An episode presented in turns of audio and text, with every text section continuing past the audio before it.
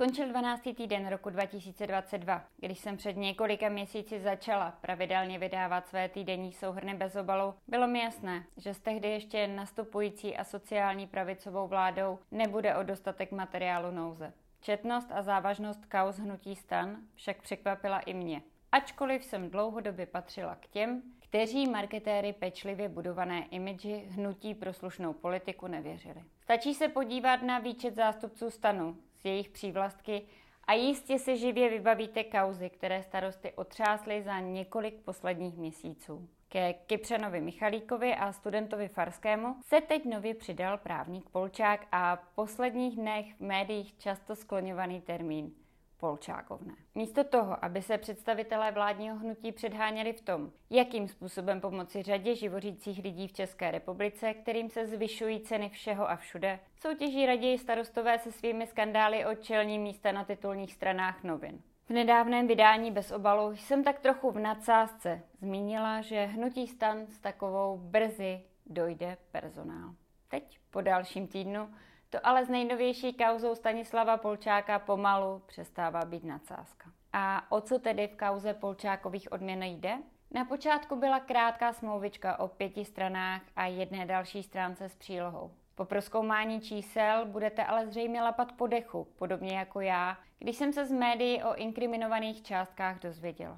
Konkrétně šlo o smlouvu mezi Polčákem a obcí Vlachovice, které europoslanec pomáhal ve věci speciálního zákona o očkodnění za výbuch muničního skladu ve Vrběticích. Hodinová sazba právníka Polčáka 46 700 korun. Slyšíte správně. Za 62 hodin práce, z níž většina skýtala chození po mítinzích, vydělal Stanislav Polčák neuvěřitelný 2,9 milionů korun, tedy částku, na kterou většina lidí musí dřít roky. Vlachovice si odměnu pro advokáta Polčáka následně mohli dovolit díky získanému očkodnému ve výši 116 milionů. Starosta Vlachovic i sám Polčák minulý týden opět velmi překvapivě odmítli smlouvu zveřejnit a po kolečku tradiční snahy o hašení požáru se Polčák opět, až pod vlivem společenského tlaku, vzdal funkce místo předsedy stanu. Ze seznamu úkonů za právní služby se tak například dozvíme, že za dvouhodinovou letní obědovou schůzku s tehdejším ministrem vnitra Janem Hamáčkem dostal Polčák přes 90 tisíc korun. Tak snad měl aspoň dostatek slušnosti na to, aby oběd byl na něj. Vlachovice přitom byly pouze jednou z obcí, které Polčák ve věci očkodnění zastupoval. Celkově si za podobnou činnost přišel na 7,75 milionů korun. Docela slušná brigáda, i když z Polčákových slov je nakonec cítit i mírné zklamání z toho, že při výdělek nebyl větší. Co považuji za naprosto skandální, tak jsou výhrušky soudem, které praktikoval dle slov místo starostky Slavičína Polčák, ačkoliv byla mezi Polčákem a obcí předem sjednaná jednorázová odměna ve výši 10 tisíc korun. Nynější zřeknutí se odměny lze tak těžko vnímat jinak, než jako prázdné gesto, kterým se Polčák snaží zachránit neexistující poslední zbytky morálního kreditu. Podobně jako před ním jeho kolegové Michalík a Farský. Tohle je, dámy a pánové, hnutí stan kostce. Hnutí, jehož zástupci nám z vládních křesel nyní kážou o tom, že přišel čas se uskromnit. Bohužel nejde o jedinou zprávu, která mi v uplynulém týdnu nadzvedla ze židla. Vládě se skutečně krátce poté, co protizákonně zablokovala weby označené jako dezinformační, podařilo oficiálně zřídit úřad novodobého cenzora, vzletně nazvaného vládním zmocněncem pro oblast médií a dezinformací. Nikým nevolený pan Michal Klíma bude nyní z popisu své funkce doporučovat média, skrze které bude komunikace státu realizována. A já měla doposud za to, že odbor médií v České republice existuje pod Ministerstvem kultury a realizace mediálních kampaní je nutno řádně vysoutěžit. Jak jinak tedy vnímat nesmyslný vznik této pseudofunkce a následně dosazení člověka z minulostí v konkrétních soukromých médiích, než jako snahu obcházet platnou legislativu s cílem hlásat jednu, a to jedinou pravdu a ještě k tomu ideálně přihrát několik malých domů starým známým?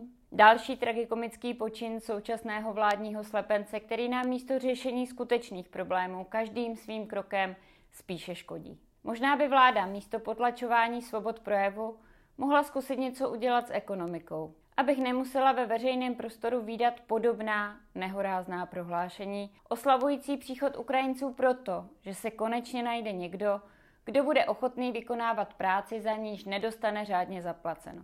Podobná slova, která totiž v některých případech začínají znít ze soukromého sektoru, lze chápat jedině tak, že zvyšování konkurence na trhu práce ruku v ruce s ochotou zahraničních pracovníků pracovat za nižší mzdu dlouhodobě povede ke snižování odměn, protože proč by přece soukromník vyplácel za odvedenou práci adekvátní mzdu, když může najít pracovní sílu, která danou práci odvede levněji.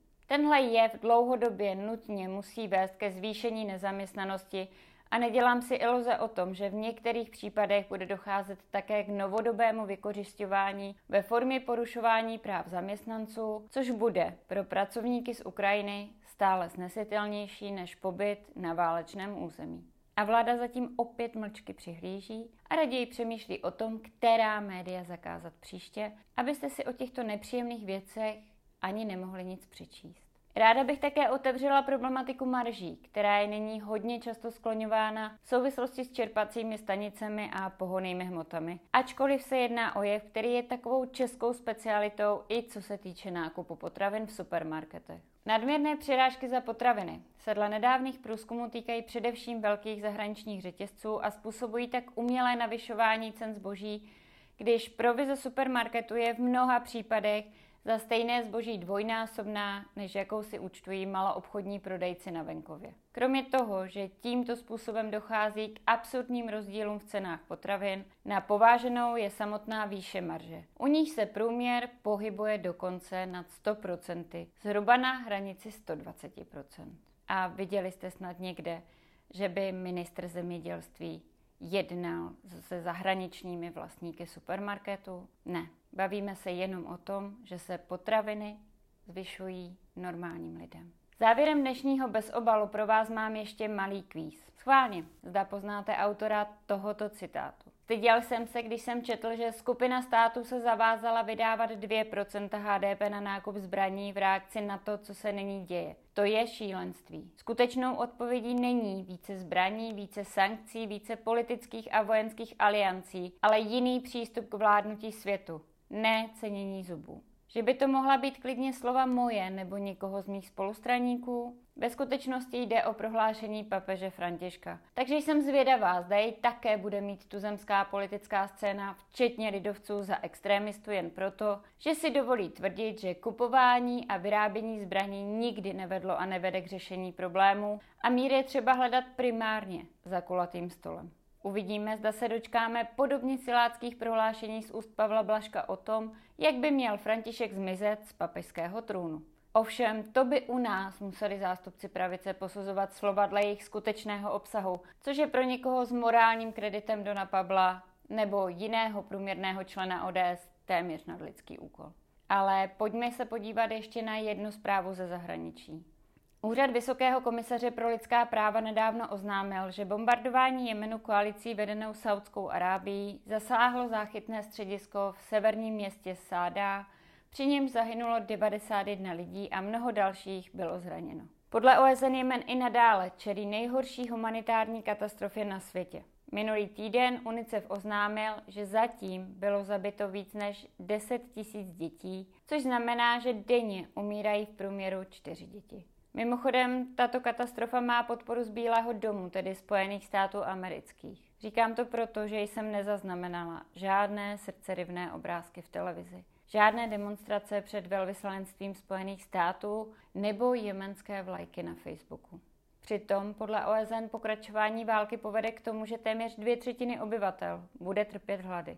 Již dnes hlady trpí 17,4 milionů civilistů a odhaduje se, že do konce roku půjde o 19 milionů. To reprezentuje 62% obyvatelstva a růst o 8 milionů od začátku konfliktu. Podle Oxfamu válka na Ukrajině zhoršila situaci tím, že chybí dodávka obilí a oleje na vaření. Jemen dováží 42 svého obilí z Ukrajiny a jeho cena již prudce stoupá. V hlavním městě Sána se zvýšila cena chleba o 35% od začátku boju na Ukrajině. Lidé si již nemohou dovolit čerpat vodu na zavlažování svých plodin a v některých oblastech již nemají prostředky na zaplacení pitné vody a jsou nuceni pít závadnou vodu.